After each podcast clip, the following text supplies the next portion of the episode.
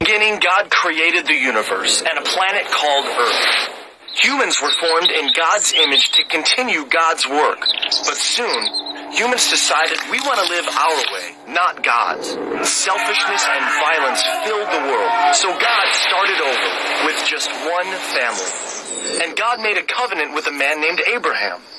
The land around you is now yours. Your family will be my blessing to the entire world. In just a few generations, they grew into a large nation named Israel. The Egyptians became fearful and forced the Israelites to be their slaves. Through a humble leader named Moses, God led the Israelites in a great exodus back toward their promised land. Along the journey, God gave laws and commands to help the Israelites follow God's ways. Finally, after 40 years of struggle and complaining in the desert, the Israelites arrived back home in the Promised Land. In victory, the people worshipped God, but soon after, they turned from God and lived their own rebellious ways. This became a pattern from generation to generation. Israel's greatest judge was Samuel. He followed God's ways and spoke for God as a prophet. He told Israel that God was the only king they ever needed. But they desired to be like the corrupt nations surrounding them and insisted, "We want a human king who we can see to rule over us just like the other nations." So Samuel found a man named Saul to be Israel's first king.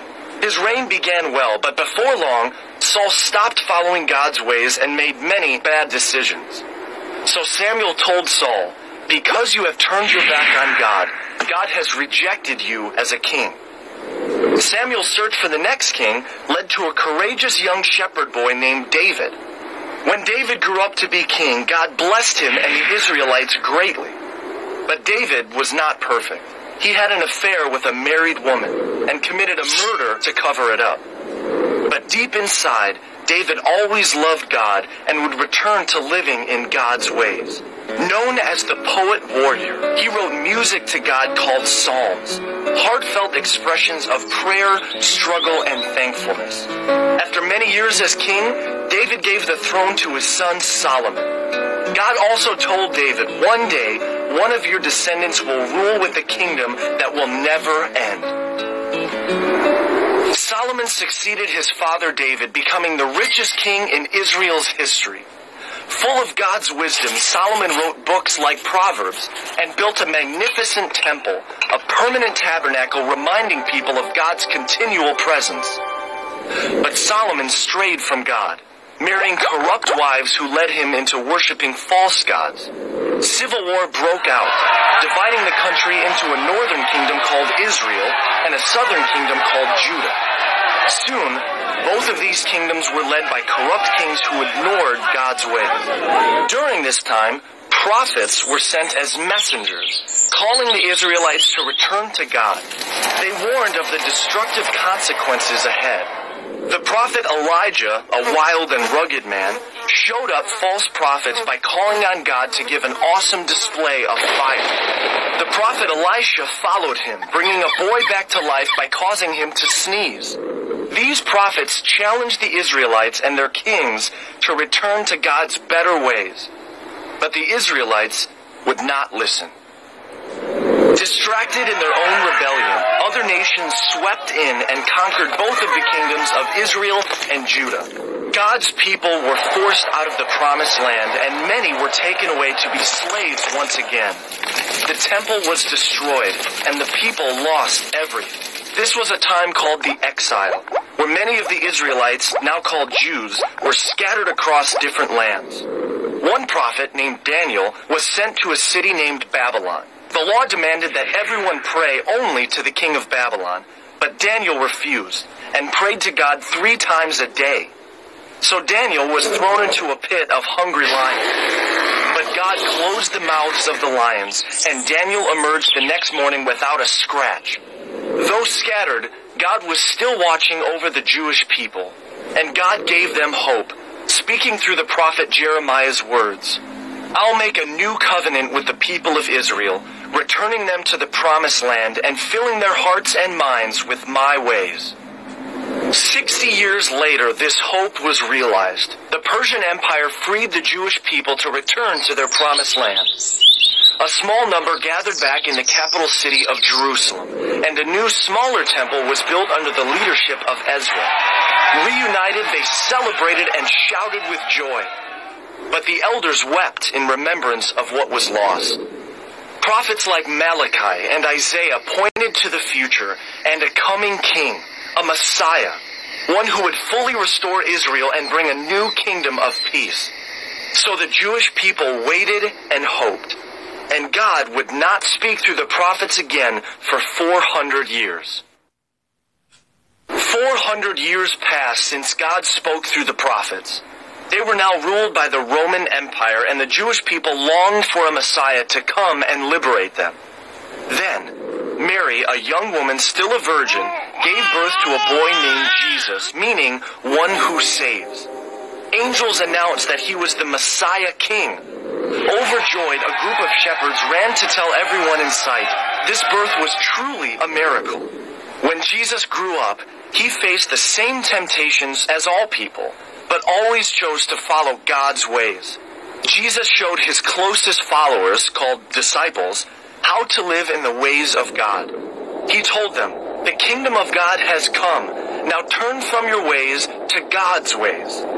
Using profound stories called parables, Jesus challenged the Jewish people to search for the deep realities of God's kingdom. As crowds surrounded Jesus everywhere, he felt compassion for them, giving them food, healing their illnesses, and even raising people from the dead. Jesus was a different kind of king than expected. He wasn't a military leader. Instead, he led through compassion, justice, and loving those who were forgotten. Religious leaders were jealous of Jesus' huge following and shocked by his claims to be God's son. He must be stopped, they thought. One night, while Jesus was praying, they sent an armed mob to drag him away. Horrified, his disciples ran away and hid. The religious leaders questioned Jesus, "Are you the Messiah, the Son of God?" Jesus answered, "I am, and you will be seated next to God in power." Enraged, the leaders shouted, "Any man who claims to be God must be executed." Pressured by the religious leaders and an angry crowd, the Roman governor sentenced Jesus to death. Like a criminal, Jesus was nailed to a wooden cross between two thieves. He cried out, "Father, please forgive them. They don't know what they're doing." Darkness filled the skies, and Jesus breathed his last breath. Jesus was buried in a tomb and guarded by Roman soldiers. 2 days later, Jesus' followers came to prepare his body for burial, but he and the soldiers were gone. Jesus began appearing, first to 2 men walking along the road, then to over 500 eyewitnesses. Weeks after Jesus' resurrection, he met with his disciples for a meal. Jesus encouraged them, "You'll never be alone. Soon God's Spirit will come and live inside of you, empowering you to live in my ways and change the world." As the disciples watched, Jesus disappeared into the clouds right in front of them. A few weeks later, 120 of Jesus' followers were praying. All of a sudden, God's Spirit filled them, and they began speaking in other languages. People throughout the city were amazed.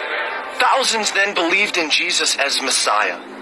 This was the beginning of the church, a community all over the world called to live in God's kingdom ways. Empowered by God's Spirit, Jesus' followers healed the sick, fed the hungry, and cared for the poor. The church spread all over the region, but they faced great persecution, jailed, beaten, and even put to death for what they believed. A man named Saul was leading the charge to destroy the church. Suddenly, he was blinded by a light, and Jesus spoke to him, calling him to work for good. From that moment on, Saul began starting new churches and reaching those outside the Jewish faith with the kingdom message. Years later, Jesus' disciple John was given a vision for how this great story will end. "Then I saw a new heaven and a new earth. And God lived among us, wiping away every tear and taking away all death and pain. God will make everything new." We are the continuation of this amazing story, a community called to live in God's kingdom ways and bless the entire world.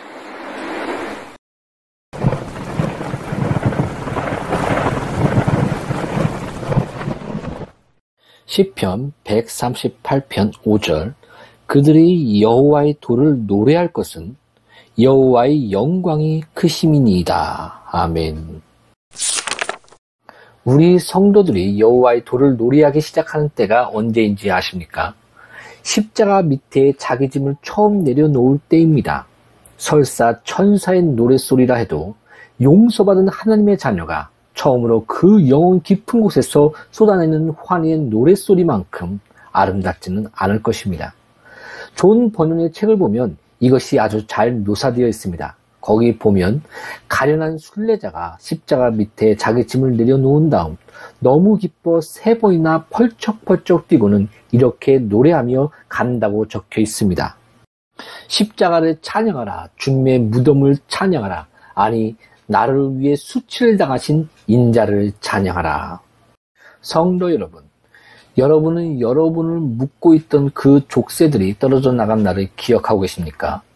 예수님께서 처음으로 여러분을 만나 내가 무한 사랑으로 너를 사랑하는 거로, 내가 내 허물을 빽빽한 구름에 사라진 같이 내 죄를 안개에 사라진 같이 도망하였으니 라고 말씀하신 장소를 기억하고 계십니까? 오, 예수님께서 죄의 고통을 가져가신 그때가 얼마나 소중하고 아름다웠습니까? 저는 주님께서 제 죄를 처음 용서하셨을 때 어찌나 기뻤던지 춤을 추지 않고는 견딜 수 없을 정도였습니다. 죄에서 해방되어 집으로 가는 도중 거리에 있는 돌들에게조차 나의 구원에 대해 이야기해 주어야겠다고 생각했을 정도였으니까요.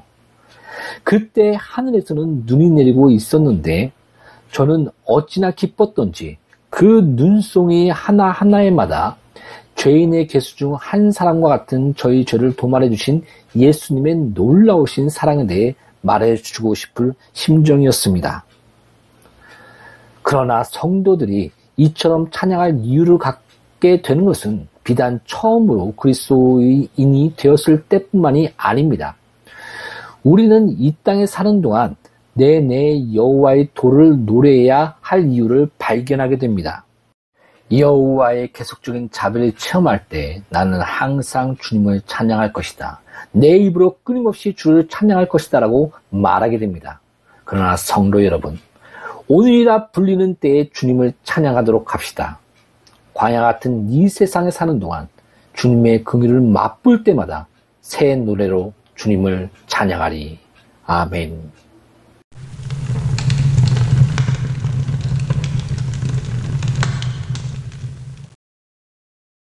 삶의 주인 되시며 우리 왕 되신 주님 앞에 우리 큰 소리와 큰 박수로 오늘 예배 가운데 새해를 행하실 우리 왕 되신 주님, 우리의 주인 되신 주님 앞에 다시 한번 큰 영광의 박수 함께 올려드리길 원합니다.